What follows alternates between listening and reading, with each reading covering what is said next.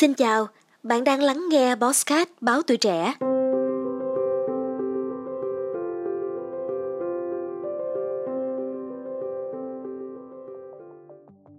Định luật Moore nổi tiếng phát biểu rằng sức mạnh xử lý của một con chip sẽ tăng gấp đôi sau mỗi 2 năm, trong khi giá thành thì giảm một nửa. Dự đoán này đã giữ nguyên tính đúng đắn trong hơn nửa thế kỷ, dù tốc độ phát triển của chip đã có phần chững lại trong những năm gần đây. Cây bút Andy Kessler của tờ Wall Street Journal gọi chip bán dẫn là phát minh vĩ đại nhất kể từ khi con người biết dùng lửa và đi đường ống nước trong nhà. Ta sẽ không thể nhận ra thế giới này nếu không có chip bán dẫn. Chúng bẻ cong đường đi của lịch sử, ảnh hưởng đến kinh tế, chính phủ và sự hưng thịnh của loài người nói chung, Kessler viết.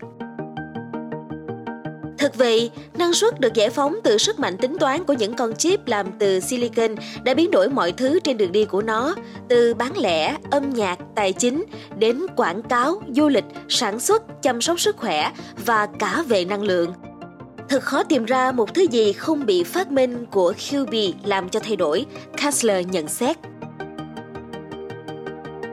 Thuật ngữ vật liệu bán dẫn dùng để chỉ một vật liệu, chẳng hạn silicon, có thể dẫn điện tốt hơn so với chất cách điện như thủy tinh, nhưng lại không tốt bằng các chất dẫn điện như đồng hoặc nhôm. Chip chính là ứng dụng phổ biến nhất của vật liệu bán dẫn. Chip bán dẫn thường được làm từ các lát silicon mỏng và sử dụng các transistor như công tắc để kiểm soát dòng điện. Nhờ chip bán dẫn mà các thiết bị điện tử có thể xử lý, lưu trữ và tiếp nhận thông tin. Chip bộ nhớ lưu trữ dữ liệu và phần mềm dưới dạng mã nhị phân. Chip kỹ thuật số thao tác với dữ liệu dựa trên chỉ dẫn từ phần mềm điều khiển.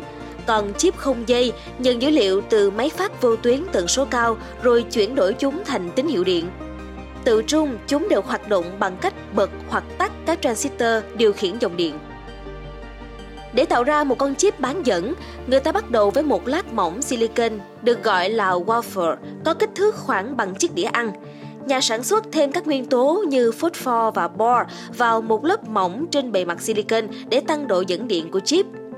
Chính trong lớp phủ bề mặt này là nơi các transistor được tạo thành bằng cách lần lượt thêm các lớp mỏng kim loại dẫn điện, chất cách điện và nhiều silicon hơn. Sau đó loại bỏ các lớp này một cách có chọn lọc bằng plasma. Quy trình này tương tự như đắp tất cả nguyên liệu thành một khối thô rồi đẽo gọt các chi tiết cho ra tác phẩm điêu khắc hoàn chỉnh. Việc này dễ hơn là cố gắng vẽ các chi tiết có kích thước siêu nhỏ trực tiếp lên chip. Bằng cách này, các nhà sản xuất chip bán dẫn có thể tạo ra những con chip chứa hàng chục tỷ transistor trên mỗi inch vuông. Công nghệ sản xuất chip ngày nay đã tiến bộ nhiều so với nguyên mẫu thô sơ của QB, nhưng quan trọng nhất có lẽ là sự gia tăng theo cấp số nhân số lượng transistor có trên mỗi con chip. Ứng dụng thương mại sớm nhất của chip bán dẫn là máy tính toán bỏ túi được phổ biến rộng rãi vào những năm 1970. Những con chip đời đầu trong các thiết bị này chỉ chứa vài nghìn transistor. Năm 1989, Intel trình làng chip bán dẫn đầu tiên thế giới, vượt mốc 1 triệu transistor. Ngày nay, những con chip mạnh mẽ nhất có thể chứa hơn 100 tỷ transistor và con số này sẽ còn tiếp tục tăng. Những năm gần đây, giới công nghệ nói nhiều về sự lỗi thời của định luật Moore khi việc tiếp tục thu nhỏ kích thước transistor dường như là nhiệm vụ bất khả thi do các giới hạn của vật lý. Intel và Samsung đang sản xuất chip chứa các thành phần kích thước chỉ 7 nanomet, trong khi bán kính nguyên tử silicon là 0,2 nanomet. Kích thước nguyên tử và tốc độ ánh sáng là hai giới hạn cứng mà con người dù ao ước vẫn chưa thể vượt qua được.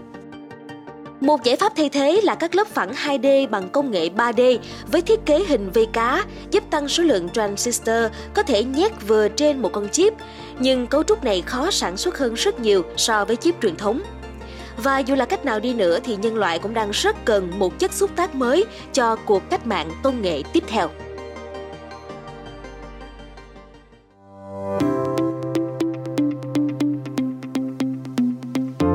Bạn đã lắng nghe số Bosscat này. Đừng quên theo dõi để tiếp tục đồng hành cùng Bosscat báo tuổi trẻ trong những tập phát sóng lần sau. Xin chào tạm biệt và hẹn gặp lại.